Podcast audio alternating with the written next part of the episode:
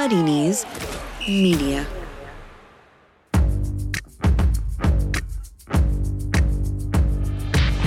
Totally Football Show. Play still suspended while we all rewatch old action. It's like a permanent Stockley Park. Still, Totally is here to round up the news, do our retro bit on oh four oh five, Let's Be Having You, and introduce the meaningful contest no virus can touch, the World Cup of Totally. Round one, whose brain will reign as Duncan takes on Alvaro. It is the Totally Football Show in association with Paddy Power.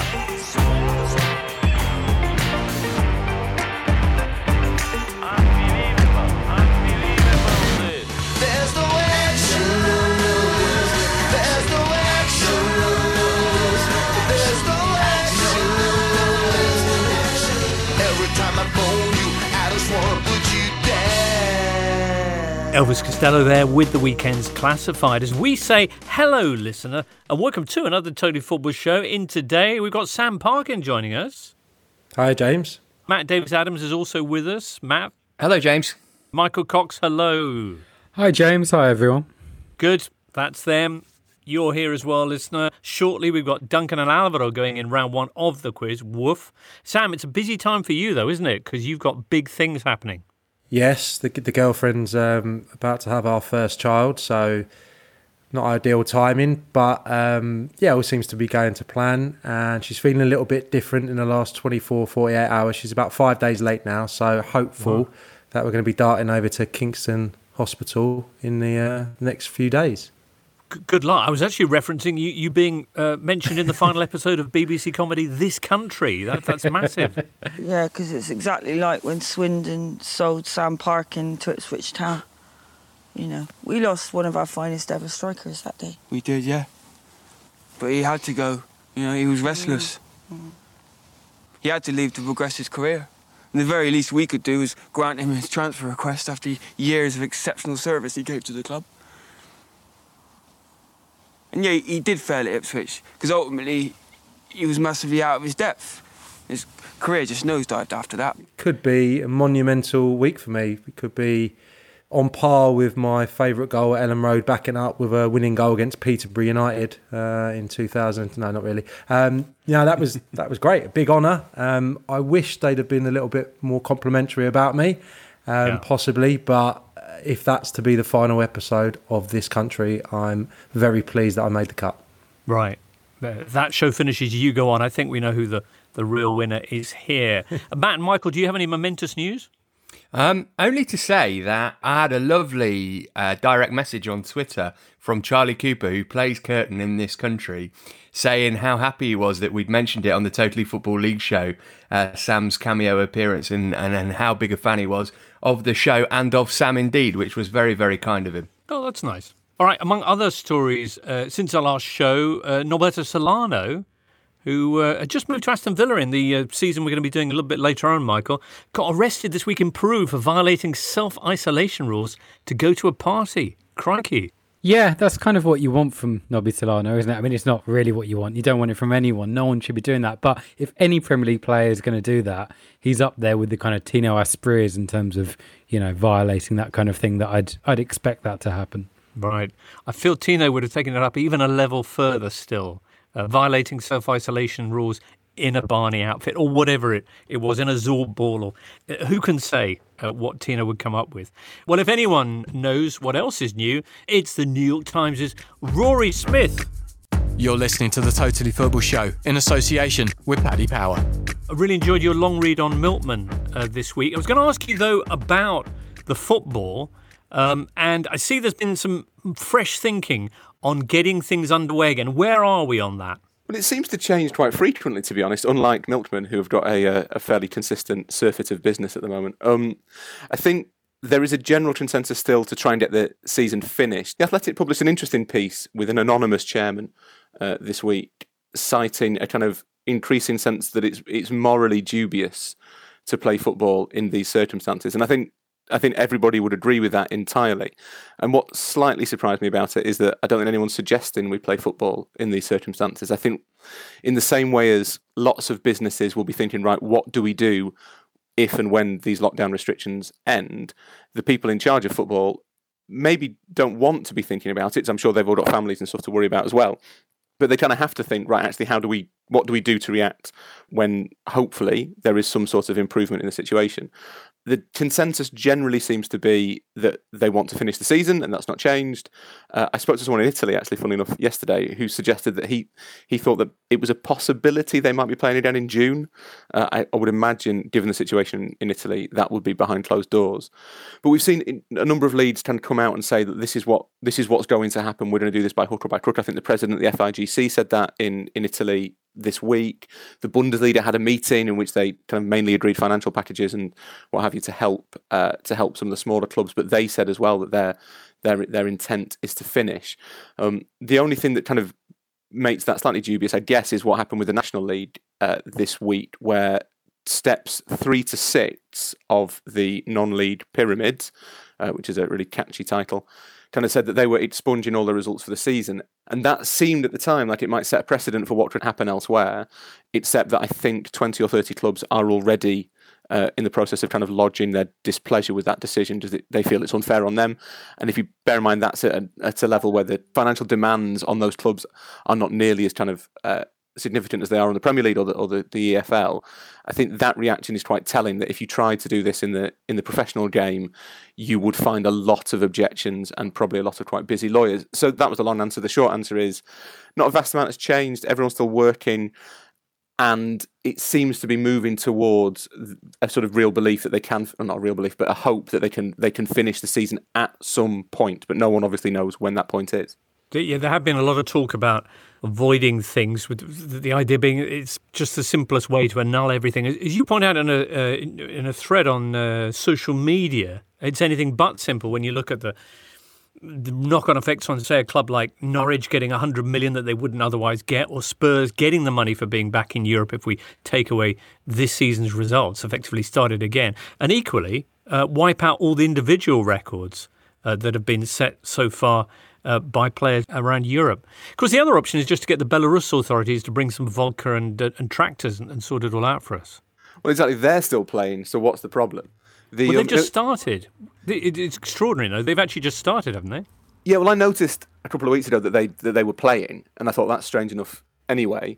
And then I looked at the, the league table, and they'd played one round of games, and you think, well, look, you can't. St- there's no point starting the season. You know, you know, if there were two or three games from the end, and they didn't have many cases, then you could maybe make a case. Look, just get through it, and that solves that solves one problem. Um, but they started the season, which is extraordinary, and they took various measures to kind of make it better. But they don't seem desperately serious about it. Alexander Lukashenko, the last dictator in Europe, has apparently declared the whole thing a Western psychosis. So I'm sure that's a that's a weight off of everybody's mind mind in Minsk.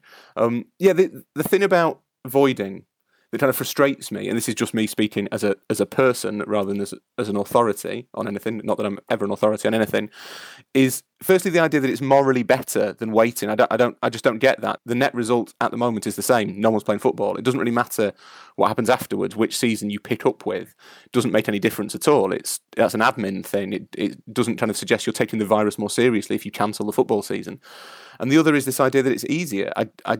I just don't see how it is. I think you you end up having not only a kind of problem in terms of Champions League and what have you in the Europa League next season, because you you'd presumably have to revert to the twenty eighteen nineteen standings, or you're effectively acknowledging that this season did happen.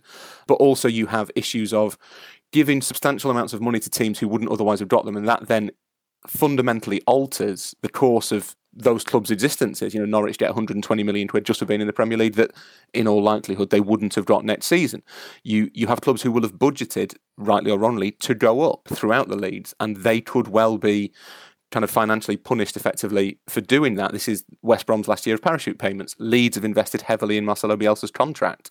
You know, he's on the on the verge of delivering, and do they then just have to write that money off? I I don't see that it's an easier solution. I think, as I said last week, it could well be that, that it reaches a point where that is the only possible solution. I don't see how you can freeze the table as things stand, not least because not all teams have played the same number of games. But I don't think we're at the point where voiding is is kind of the least worst option as things stand. I think as things stand, the, the least worst option is saying, let's wait and see when we can play again and hopefully allow ourselves enough time to do that. And it was Duncan uh, of this parish who uh, who pointed out that you might have to wipe the individual records, which means all that stuff about Erling Haaland never happened, uh, and he's just a, a sort of tall Norwegian guy that no one's heard of, which would be a bit of a shame in a way. Certainly would. Rory, thank you so much for holding our hands and, and, and leading us through the quite extraordinary uh, hypotheses that are out there. And uh, c- can we catch up with you for another update soon?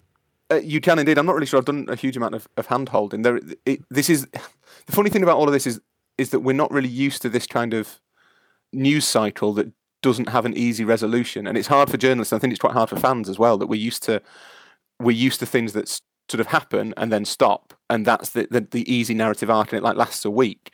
This could go on for months, and football isn't really set up to have to deal with problems that it has to face for months because it's such an instantaneous business. So it may well be that over the course of the next few weeks, not a vast amount happens. But if you want me to talk you through the not vast amount that has happened, I would be delighted, James. Rory Smith of the New York Times, Michael Cox. Yeah, I don't disagree with any of what Rory says. The only thing I do find slightly uh, peculiar is that, as Rory mentions, some people were suggesting that what happened from step three to step six at the non-league pyramid level would set some kind of precedent for what's going on higher up the, the leagues. I mean, this is the seventh division. I'm someone who does watch a lot of football at this level, and I can't see the F A or the Premier League or UEFA or anyone remotely relevant thinking, oh, hang on, this is how they've done it at step three level, the seventh division of the league. It just seems slightly, um, I mean, even beyond, you know, the different financial implications at that level, it just seems slightly irrelevant to me. I was wondering whether it was because voiding might might seem a simpler option, at least before you examine it more thoroughly. And thus, if one league does it, maybe it makes it easier for everybody else to do it. But I'm heartened to hear that uh, there are other plans afoot. Brilliant. Well, we're going to uh, return in a second or two with something very exciting. It is the first round of our Totally Football Show quiz. I'm Jose Mourinho. I know a thing or two about being special. Being on the front cover of Rolling Stone magazine, special. Winning the daily jackpot on Paddy Power Games, not special. Understood, Jose. Yes, someone wins an average forty thousand pounds jackpot every single day. So if you win, don't think you're special. Daily Jackpots by Paddy Power Games. Jackpots must be awarded by eleven p.m. and vary from day to day. Jackpot is shared with other operators. Available on selected games. T's and C's at paddy power dot com. eighteen plus. Be gamble aware dot org. Listener, we're not going out and you're not going out. So why not brighten up this time at home by getting some in with a crate of craft beer from our pals at Beer fifty-two. Now, typically, Beer fifty-two put eight beers in their cases, but because you listen to the Totally Football Show, they're going to chuck in another two bottles. So that's ten beers for free. All you pay is four pounds ninety-five for shipping. Beer fifty-two are beer pioneers, working with small batch breweries from all over the world to bring you hoppy I P As, hazy pale ales and silky stouts from such places as the Czech Republic, New Zealand, Korea and even here in the U K and Ireland. There's no minimum commitment with Beer fifty-two. You can take this free case, try the beers, and if you decide it's not for you, you can pause or cancel your subscription at any time. It's entirely up to you. So head to beer fifty-two dot com slash football and claim your free case of craft beer right now. That's the word beer and then the number fifty-two dot com slash football. One last time, beer fifty-two dot com slash football.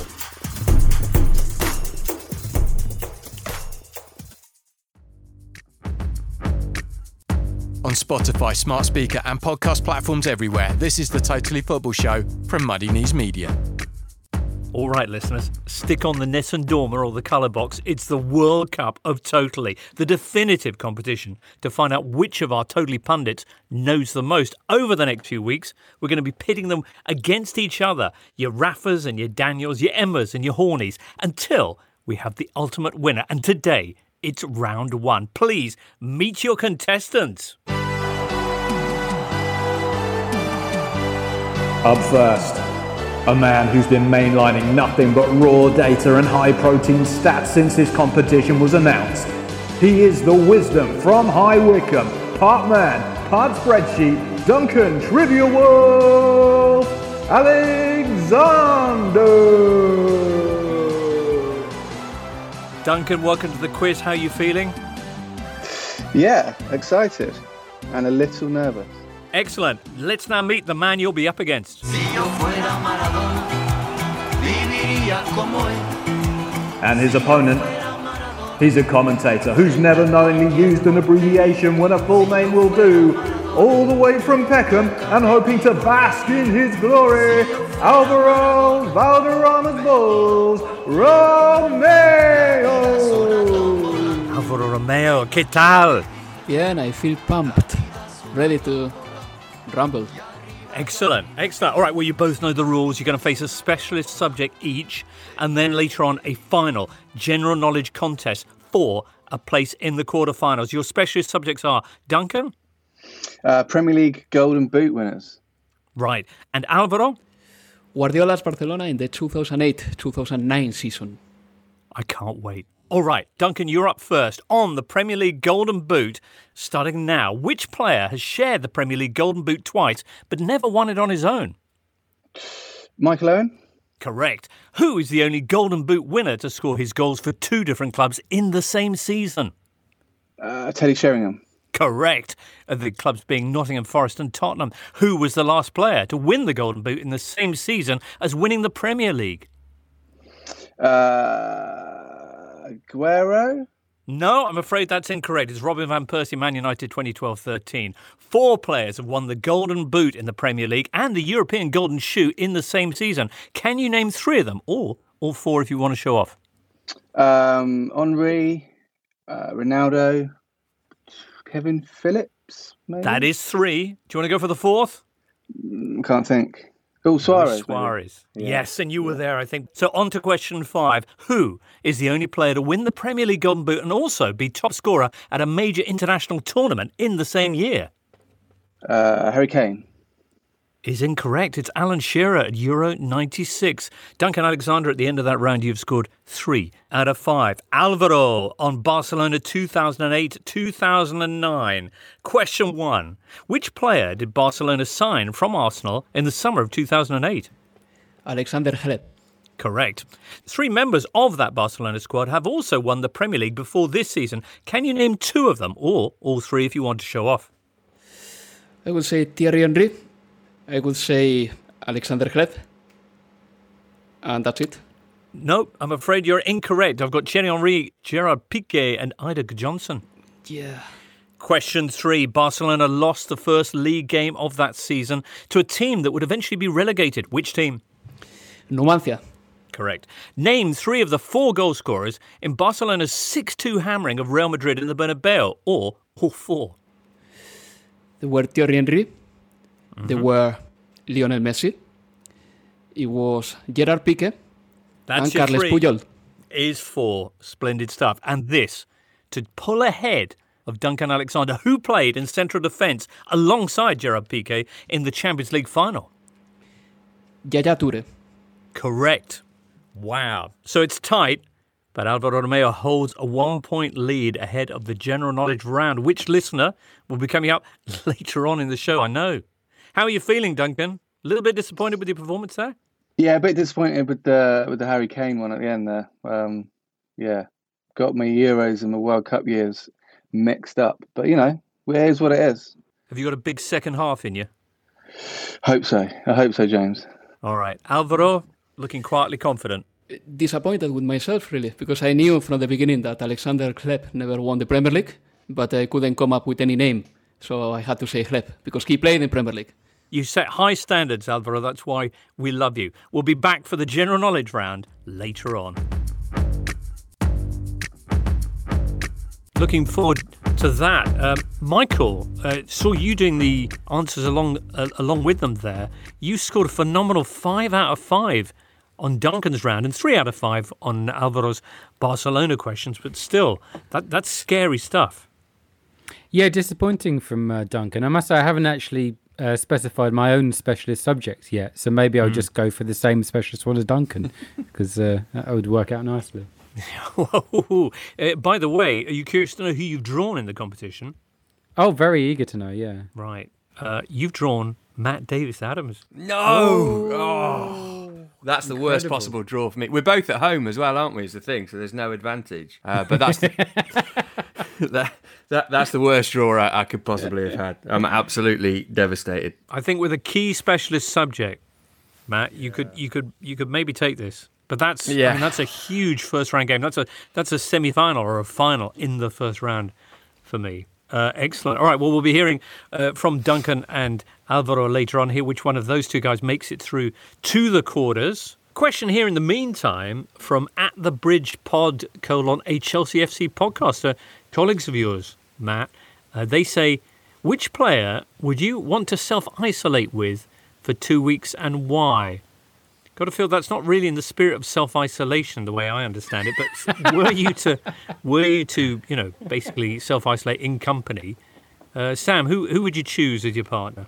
Um, I've been trying to think of someone who could cook, but I can only really recall a really bad come dine with me with ex-footballers, which Neil Ruddock, Carlton Palmer, and I think it was John Fashion, who were abysmal. So I'm going to sacrifice the food and go for my hero, uh, Sir Les Ferdinand. He'd be on board with what I've been doing, which has been getting up and dressing quite smart for the day. I think Sir Les would be on board with that. I think good personal hygiene comes to mind when I think of Sir Les, immaculate. And, um, of course, I just quiz him about his, his Q P R days, his goals, and, you know, plot Q P R's assault on the championship together over the next two weeks. Magnificent. All right, uh, if you're listening, Sir Les, as soon as the lockdown's over, get round to Sam's house and, and get to work on that. Matt, who's your partner? Oh, I mean, based on his social media output over the last week, it's got to be James Milner, I think. Uh, you know, larks, ahoy for, for a fortnight. But also, you probably get some good stuff done. Like, my shed really needs a clear out. I think he'd be excellent at that. So that plus, plus you know, good social content. Milner all the way for me. Brilliant. Michael, have you got someone picked out? Uh, my first thought was, um, just because he's a rare footballer who has quite interesting music taste, would be Leighton Baines. Uh, he used to do a very... interesting uh, music blog on Everton's website, and I went back and looked at one of his uh, music blogs, which was basically his best of two thousand twelve albums, and it included, now I must admit I don't know, but it was by an artist called Doctor John, and the album was called Locked Down, so that would be perfect. Well, there you go. Very, very nice. uh, Lobanovsky writes in and says, further to your mention of Beitar Jerusalem on the pod, please consider Forever Pure for your flicks and kicks section. This is uh, where we review football movies. It says Lobanovsky, Forever Pure has everything: Russian oligarch, political intrigue, heroes and villains, and trolling of super racist ultras. Check, check, checkity, check. Well, that, that, that's a that's a fascinating one. I've not heard of Forever Pure before. Another suggestion here from Russ Eckel, Shaolin Soccer and The Miracle of Bern, the two best footy films in Russ Eckel's opinion, all for comedy value when Saturday comes, and the awful Pele biopic. Well, uh, th- those are great uh, options, uh, and probably we'll get to those soon enough. For this Thursday's show, we're going to be doing United Passions, the FIFA-funded uh, uh, film all about how the Swiss invented football with Tim Roth's Sepp Blatter. And, and it's as, every bit as mind-boggling as it sounds. And it sounds, by the way, like this. Now, the intellectuals can protest as much as they like with their banners and their tracts and speeches, but during the World Cup, they only dream of one thing, that ball, and only that ball. Because football brings consolation to all tragedies and sorrows. Do... Uh, have a bang on it and uh, let us know your thoughts and who can last the most minutes, all that kind of thing. We'll be reviewing that on Thursday. Uh, next up, here they come again, the shuffling ghosts of seasons past. It's zombie football. I'm Jose Mourinho. I know a thing or two about being special. Football pundits who actually understand management, special. Winning the daily jackpot on Paddy Power Games, not special. Understood, Jose. Yes, someone wins an average forty thousand pounds jackpot every single day. So if you win, don't think you're special.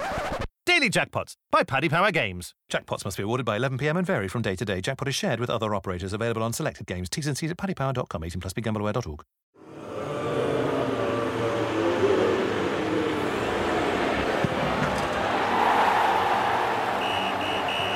Zombie football. Dry your eyes, mate.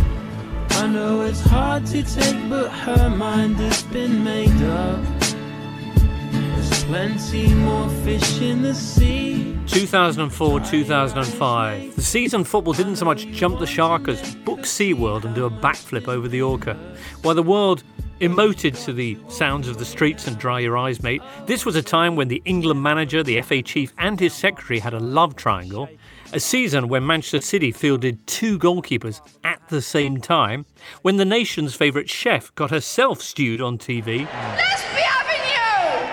And two fresh-faced types from Europe named Rafa and Jose first pitched up in the Premier League. Michael Cox, you've called the two thousand four two thousand five season a watershed moment. Yeah, I just think the arrival of those two managers really changed the way football was contested. And if you go back to the opening weeks of that campaign, there was a lot of focus in, in the media and newspapers about how defensive football had become. Um, not just because of the introduction of those two, but when you look at what happened in the summer, Mourinho took Porto to winning the Champions League with a broadly defensive style of football. And then Greece incredibly won the Euros with an even more defensive style of football. And then the start of the campaign was Benitez had really changed Liverpool, made them a lot more defensive. Mourinho with the same at Chelsea, albeit making them, of course, a much better side as well. And even Jacques Santini, who, who people forget, had a had a brief spell at Tottenham. He'd come from being in charge of France, which was at the time probably the biggest job in international football. And he was doing a similar thing there. So there were so many games at the start of the season between the big sides that were nil-nil, one-nil. Um, and yeah, it just felt like football had become a, a lot more tactical and a lot more uh, defensive, I guess. Masters of pragmatism, Jose and Rafa turning up at the same time. Imagine if Otto Rehhagel had, had come along as well. That would have been in- incredible. Uh, Sam, you started your career at Chelsea. What did you make of, of, of the, the Mourinho reboot?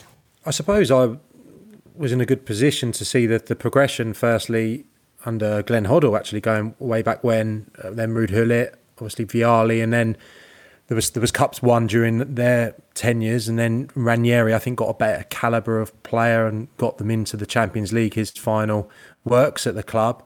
Um, so I wasn't surprised, really, with the quality of the players that, that came in.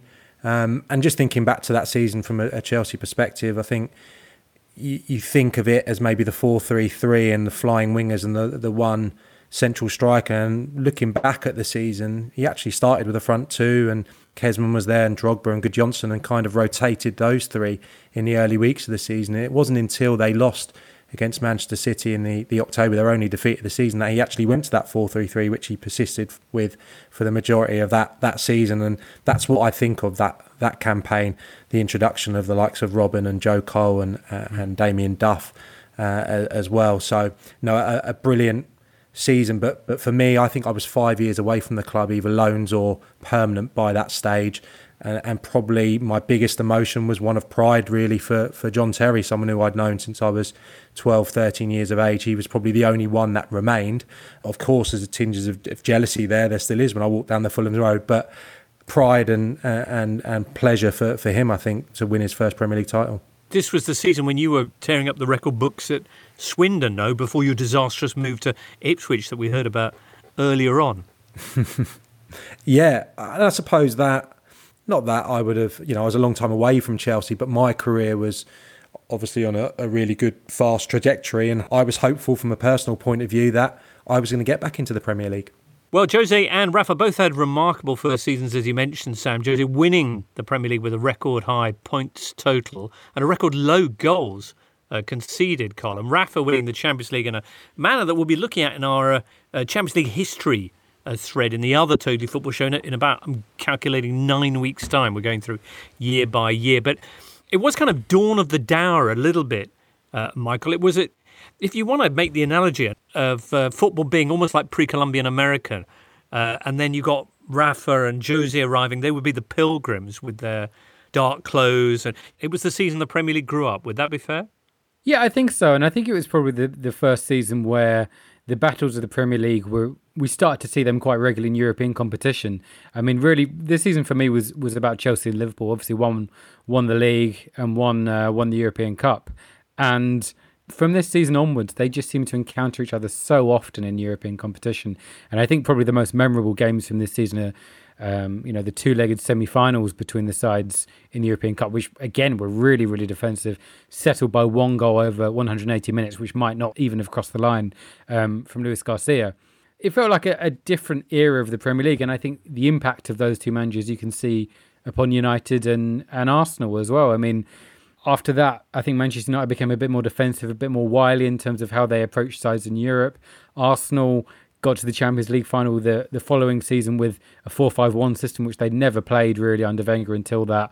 Really quite defensive when you look at how they, you know, got to the final. I think they kept nine or ten clean sheets in a row in Europe that season, which is remarkable for Arsenal. So, yeah, for me, it felt like the, the season where, in a tactical sense, things became a little bit more European rather than old school English. John Sands asks, was this version of Abramovich's Chelsea the best we've seen so far, or was oh five oh six or two thousand nine ten better, Matt? Mm, it's a difficult one. I saw this question. I, I, I think probably in terms of its ruthless efficiency, this one was. You, you mentioned all the records that they set: most points, most away wins, clean sheets, fewest goals away, most wins, fewest goals conceded. You know, before Manchester City a few years ago and Liverpool this season, they were records that looked like they they, they weren't going to be beaten. The, the thing with the um, the oh nine ten team, the Ancelotti team, was that they were the the great entertainers in a way that this Chelsea side perhaps weren't, that they just scored so many goals and racked up so many big wins. So I guess it's what you, how you're going to define that. But but I think for me, this was this was the best team because, it, it, you know, if you look through the spine of it, Petr Cech in his first season in English football uh, set a record which still stands today. You've got Terry, who who Sam mentioned, who, who was at his peak. Makaleli in the Makaleli role, or, or the roll as he called it, and and Didier Drogba in his in his first season at Chelsea. And you kind of, I, looking back at this, I was thinking, yeah, his first couple of seasons, Drogba, he wasn't all that. You know, his reputation was somebody who maybe went to ground a little too often, wasn't physical enough for the Premier League. He actually got sixteen goals in this season, including the winner in the League Cup final, and he scored in both legs of the Champions League quarter-final against Bayern Munich as well. So you had him just sort of getting towards somewhere near the peak of his powers. I think I think this team would probably beat the oh nine ten team, but but only just. Hmm. When did Drogba become Drogba then? What what what made that happen? I think probably, I mean, getting used to the league would be one thing. It's something that I mentioned uh, a couple of years ago now on the show about about Alvaro Morata and how he would have liked to have been roughed up every day by John Terry. I'm sure that was something that was invaluable to him. But also just getting peak Mourinho coaching every day has got to be something which which is invaluable. And this period that, that we're looking at, you know, this is arguably the beginning of Mourinho is at his absolute best, and, and any player would have improved exponentially under him. Just to, to echo what, what Matt said, really, the coaching, I think, of Jose Mourinho, I failed to mention that before, him him coming into the club uh, and, you know, having brought in Carvalho to partner Terry Ferreira, obviously players that he knew well, I think just propelled them from what Ranieri had done the, the previous season. And um, there's a, a couple of moments that stand out for me as well that season. That battle at Ewood Park, I think the night where the Chelsea players celebrated by taking their shirts off and flinging them into the, the crowd. Petr Cech surpassed um, a record for the most amount of minutes without conceding by saving a, a late Paul Dickoff penalty. That was uh, you know monumental in terms of that season. And then the pictures of them celebrating the title after beating Charlton at Stamford Bridge. Lift the trophy.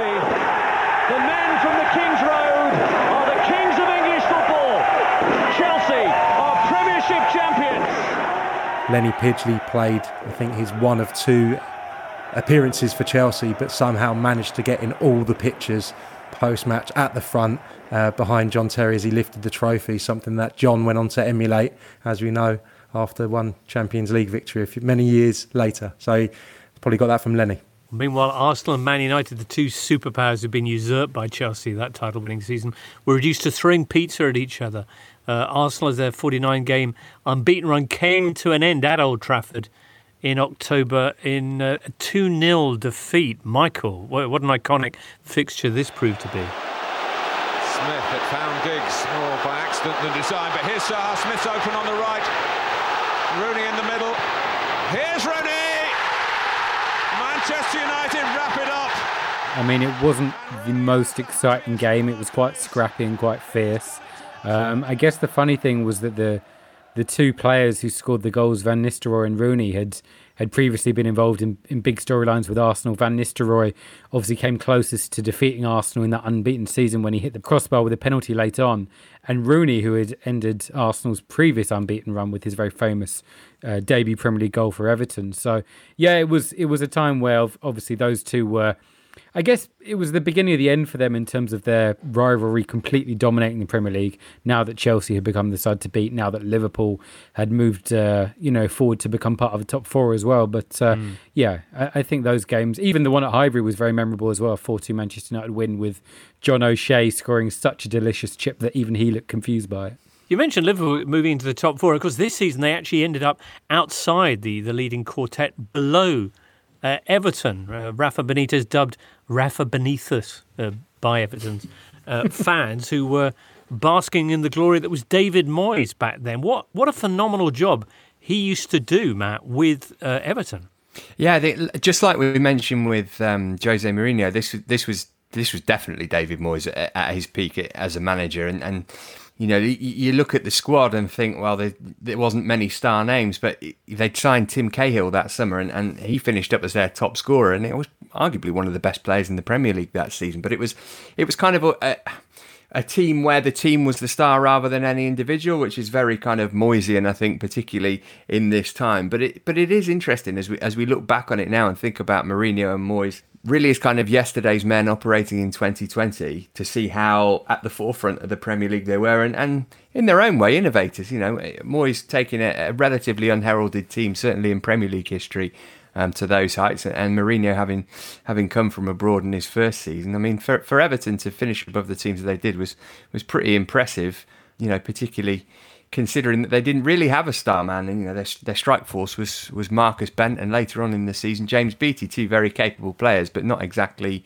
people who you'd be banking on to score twenty goals a season and, and fire you into the Champions League preliminary rounds. And it's worth remembering as well that the previous season they'd finished seventeenth, and then they sold Rooney for twenty, twenty-five million pounds and brought in, I think, four or five players for about four million pounds. I think in Premier League history is probably the textbook example of how to react when you lose a, a big player, because they just improved every aspect of the side. And, and like you say, came, well, finished in the Champions League positions, although managed to then not qualify for the Champions League the uh, the following campaign. What what made David Moyes so effective back then that he doesn't have now? Is it eyebrows?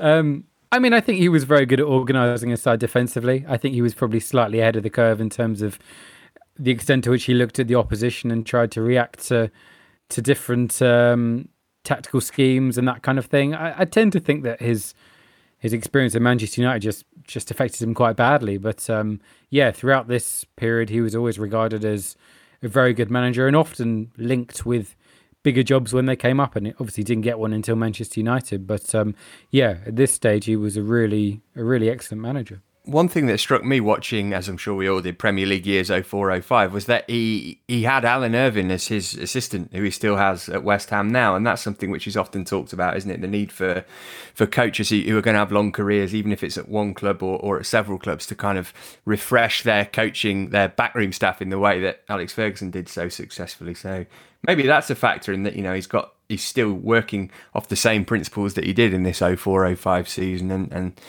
could do with updating his um, his handbook a little bit. Mm. I did watch Premier League years, and the thing that struck me most was Big Sam with his tash. Did, did you catch that? Extraordinary. That was um, only bettered by um, West Brom caretaker Frank Burrows' tash in the game they showed on that, with his flat cap and him sort of shaking hands with Jose pre-match at the Hawthorns, and, and the difference in style was uh, was marked. Right. That was their manager. Their caretaker after Gary Megson had been sacked. Yeah, yeah. He, he wasn't the groundsman, no. Right, okay. Because my attention had wandered a little bit at that point. I looked up and thought, prize winner, whatever. Let's, um, let's have it right. There's no way Jose thought that was their manager.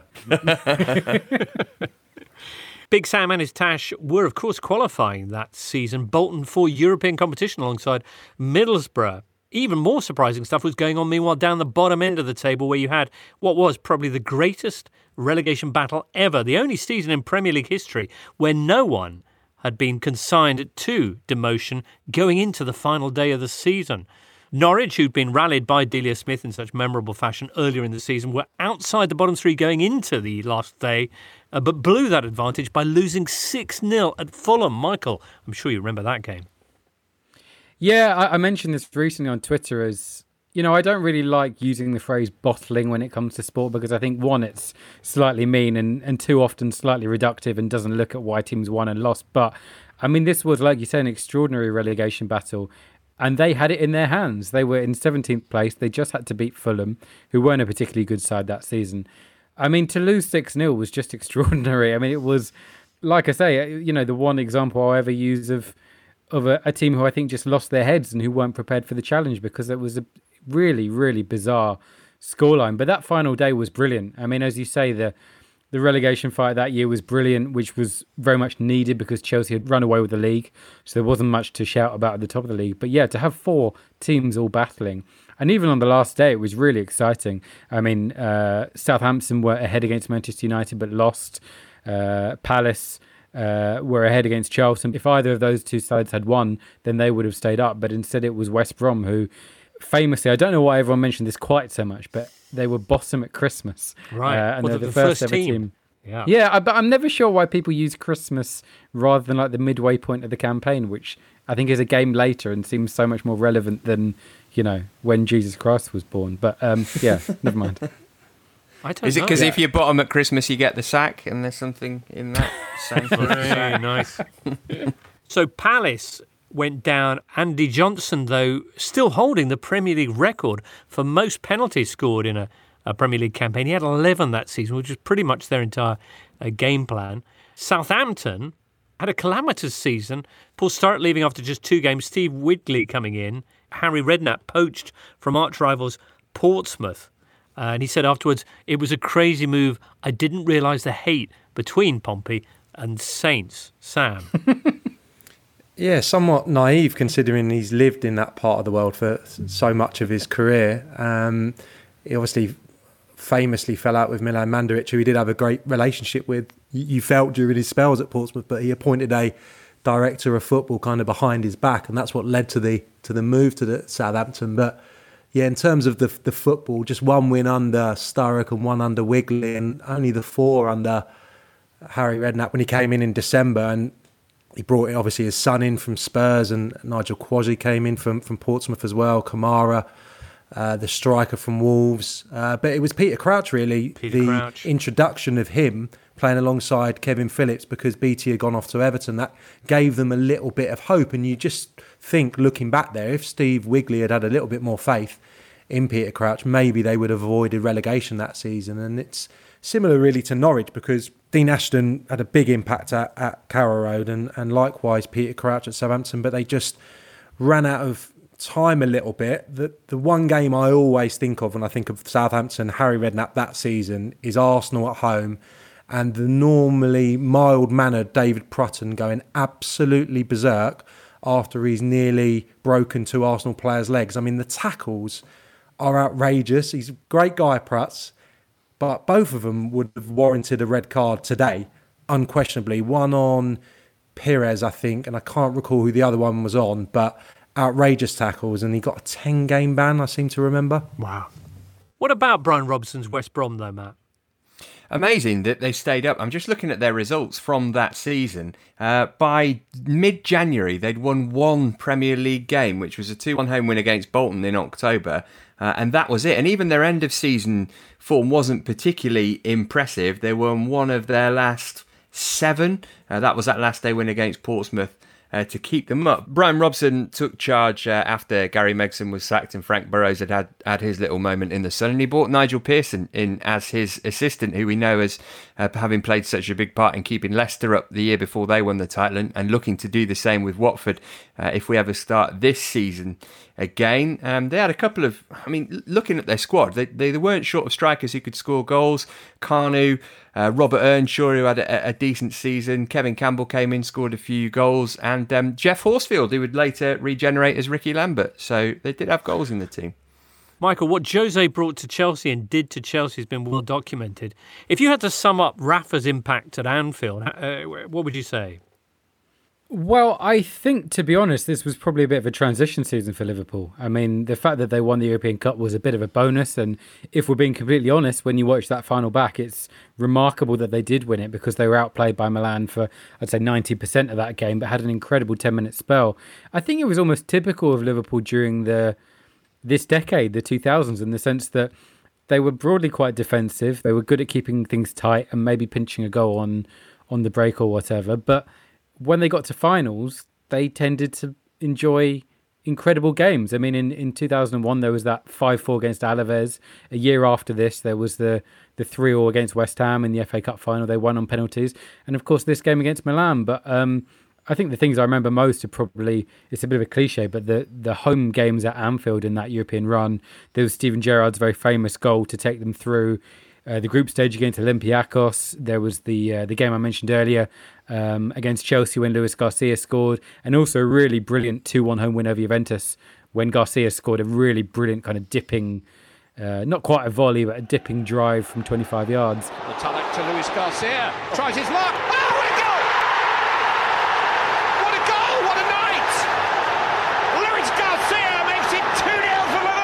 It was the start of something really for Liverpool rather than the culmination of it, in terms of, you know, Benitez building a good team. They only finished fifth this season. They were a far better side in two thousand eight nine when they finished four points off winning the league, but obviously won the Champions League in, in remarkable circumstances. Such a bizarre season, this. Um, Matt, the the story of Man City playing with two keepers, can can you tell us that one?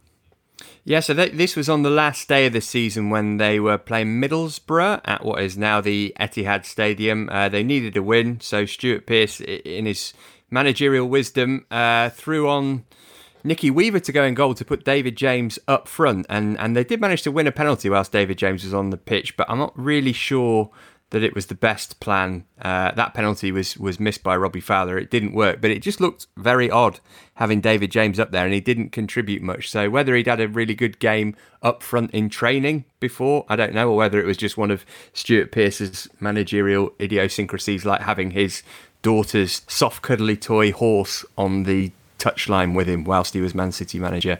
Um, yeah, didn't work.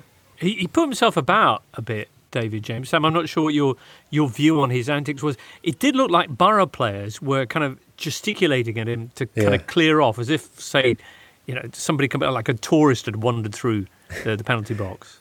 Yeah, I'm not sure how that's received really, especially by the opposition's defence. I think it's Gareth Southgate who's got a, a headband on. He's obviously picked up an injury in the game, who's gesticulating and having a bit of a go at David James. I presume they'd played before as well. Just, you know, you probably take it with a little bit of disrespect, but I suppose that falls on the manager. And the strangest thing about it is Stuart Pearce seemed to think he did all right. I mean, in the footage that I've seen, he's absolutely horrendous. He nearly breaks the leg of De Riva, I think it is, the Middlesbrough defender, on a couple of occasions. Horrendous challenges. And it's John Mackham, the former Preston striker, who's sat on the bench and is ignored by Stuart Pearce to enable Nicky Weaver to come on and David James go up front.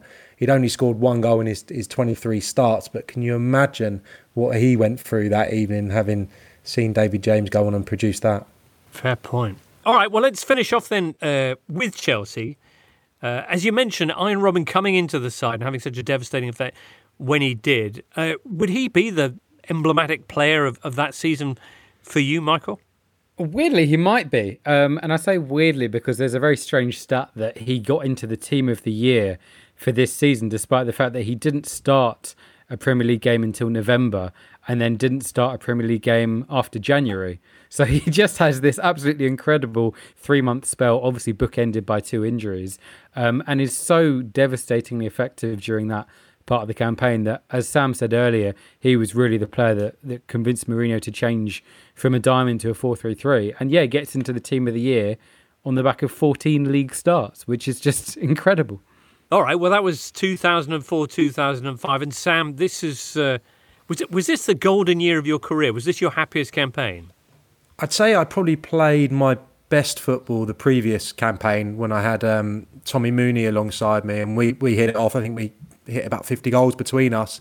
That final year at Swindon, even though I knew I was going to be moving on, which was, of course, very exciting, and I continued to score goals at the same rate, the team wasn't particularly successful, and it was a bit of a, a nothing season. But obviously my thoughts had turned to the future and where I was going to join, and um, you had the pick of a number of clubs. It came down to kind of Norwich, Watford and Ipswich uh, in the summer, and um, Joe Royal sold Ipswich to me. Brilliant club, of course, huge club, and it, you know, it remains one of the best days of, of my professional career, signing for for Ipswich Town. But you know what came after was was nothing short of a disaster. Um, couldn't score for love nor money at Portman Road. The fans did not take to me, and then um, I had a, a broken ankle in the November, which basically curtailed my Ipswich career. So it was a nightmare, and and looking back, I probably would have dealt with things a little bit differently. I felt the world was against me and probably tried to take people on rather than just concentrate on my football, which I'm sure would have got me out of a, a bit of a dark spell. But you know, to go on and play for ten years after a career-threatening injury after that, you know, I, I've got a lot to be thankful for, and some and some good memories, you know, and some some some trophies and what have you that came in the subsequent years. Brilliant. If you were to have one defining memory then of the two thousand four five season, Matt, what would yours be? Um, well, I mean, uh, it wouldn't be a Premier League one, unfortunately. This was the season that the, the team I support, Forest, were relegated to League One, setting a record, becoming the only team to ever win the European Cup slash Champions League and then be relegated to the third tier of their domestic league. Plus, we had Joe Kinnear as manager for a bit and then Gary Megson to follow him. So wow. It was not a very... It was actually the last season I had a season ticket. Uh, I then went on to start my sports broadcasting career in earnest and work Saturday. So it was a pretty horrible way to go out. But that Chelsea team was good. Just related to what we said before about the defensiveness, the first thing was um, Spurs drawing nil-nil with Chelsea and Mourinho accusing Spurs of parking the bus in front of the goal, which was the first time anyone had heard that. Um, the irony, of course, being that Mourinho went on to define parking the bus himself. And the other thing on a related note would be also involving Spurs and also involving Mourinho, weirdly. Uh, Absolutely incredible game at White Hart Lane where Arsenal won five four against Tottenham, which at the time was the joint most goals we'd seen in a Premier League game. And Mourinho reacted to that in his next press conference by saying, you know, you shouldn't have these scores in football. It's a hockey score. If I get that score in a training session, I send the players back to the dressing rooms because they're not doing their job. So, yeah, I think those two things kind of sum up how, how football changed a little bit. And Sam, your big takeaway from two thousand four five?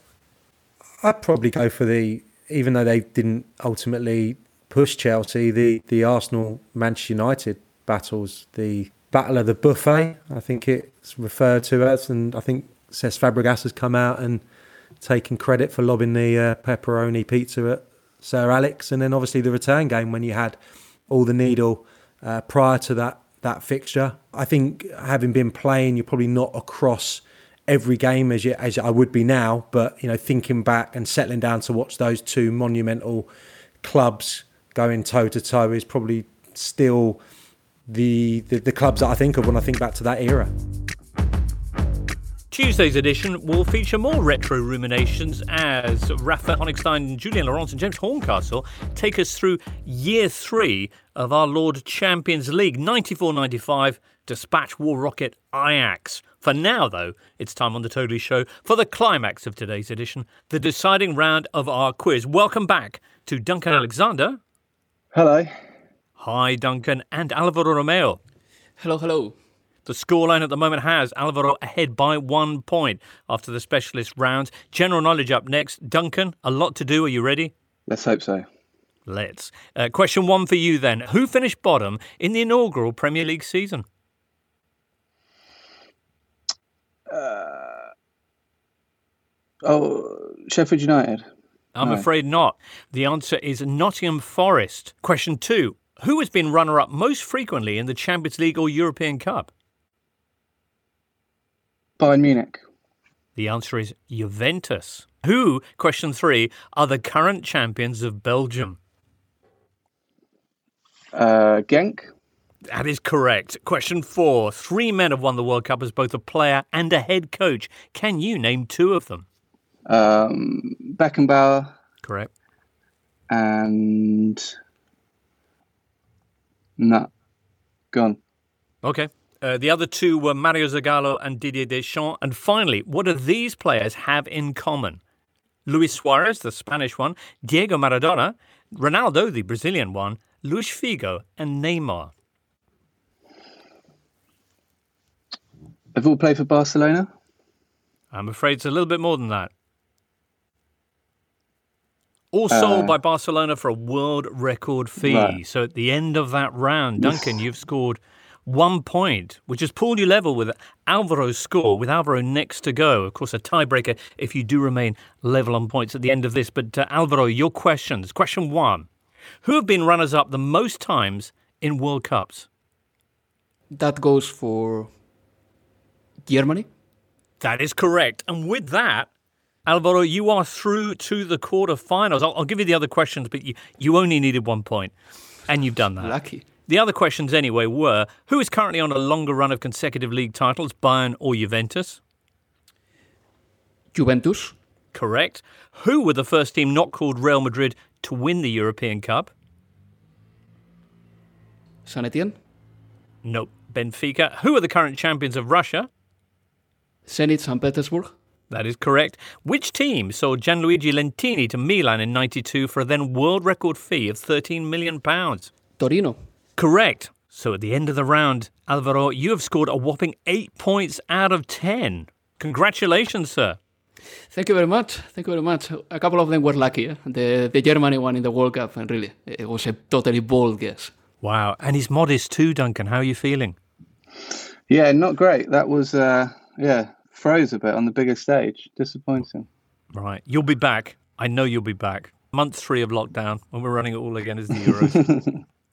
uh, many, many thanks for being with us today, guys. Alvaro, we look forward to seeing you in the quarterfinals and, let's face it, before as well. Thank you. Take care, guys. Wow, really impressive stuff there from Alvaro Romeo. Matt and Michael, I, I saw you were also having a go at those general knowledge Uh, answers, and it looked pretty even actually between the pair of you.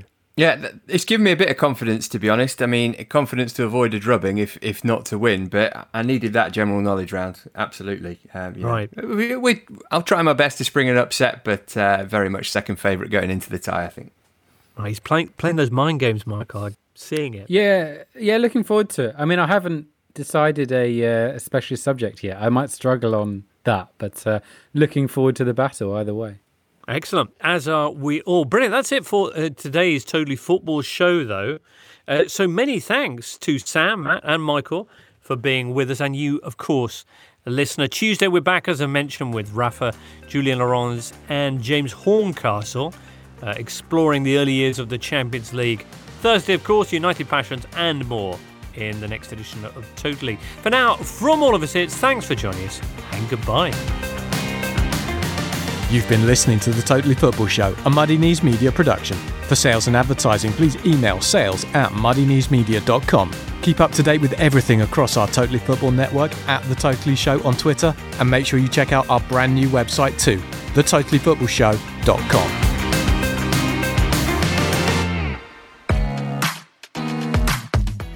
I'm Emma. And I'm Jeffers. And we're the Series Linked Podcast. Subscribe to our channel for all of the biggest T V interviews. And to stay on top of all the latest telly. It said Gervais sometimes fluffs his lines. Like I'd have left them in. It's a stunning place to shoot. I'll like, put something up on Instagram and there's somebody a post going, oh, you look at you lazy-eyed and you're ugly, aren't you? And on the way in upcoming episodes, we speak to Imelda Staunton, David Baddiel, Carl Pilkington and many more. Just search for Series Linked. That's Series Linked.